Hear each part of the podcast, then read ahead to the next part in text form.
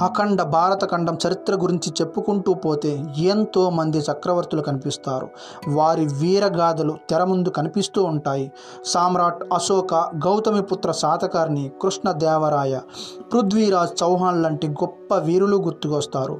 అయితే వీరితో సమానమైన వీరత్వం కలిగిన వీర నారీమణులు మన భరతఖండంలో చాలామంది ఉన్నారు. అలాంటి వారి చరిత్రలు తెలుసుకోవాలని ప్రయత్నం చేసినా అంతగా లభించవు.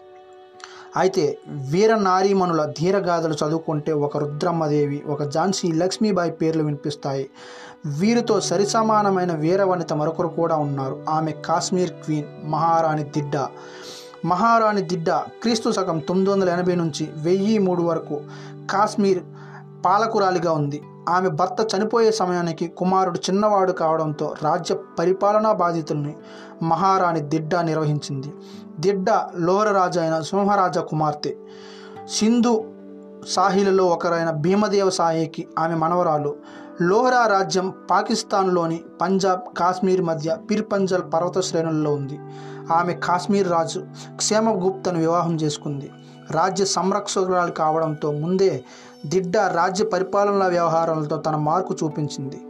తొమ్మిది వందల యాభై ఎనిమిది సంవత్సరంలో క్షేమగుప్త అనారోగ్యంతో మరణించడంతో అతని తరువాత అభిమన్యు మహారాజుగా వచ్చాడు.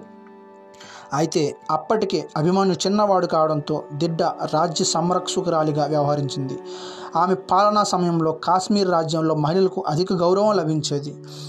రాజ్య సంరక్షణ బాధ్యత తీసుకున్న తర్వాత మహారాణి దిడ్డ ముందుగా రాజ్యంలో మంత్రులుగా ఉంటూ కురతంత్రాలు చేసే వారిని గుర్తించి ఏరివేసింది. తరువాత రాజ్యంపై తిరుగుబాటుకి వచ్చిన వారిని యుద్ధం చేసి తరిమేసింది. శత్రు రాజులతో చేతులు కలిపిన వారిని గుర్తించి ఉరితీయించింది కుమారుడు అభిమాను చిన్న వయసులోనే మరణించడంతో రాజ్య పాలనా బాధ్యతలు మరింత కష్టంగా దిడ్డకి మారాయి.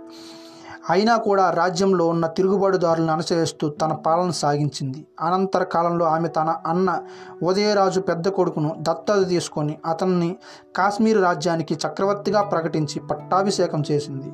ఆమె పాలన డెబ్బై తొమ్మిది సంవత్సరాల వయసులో ముగిసింది.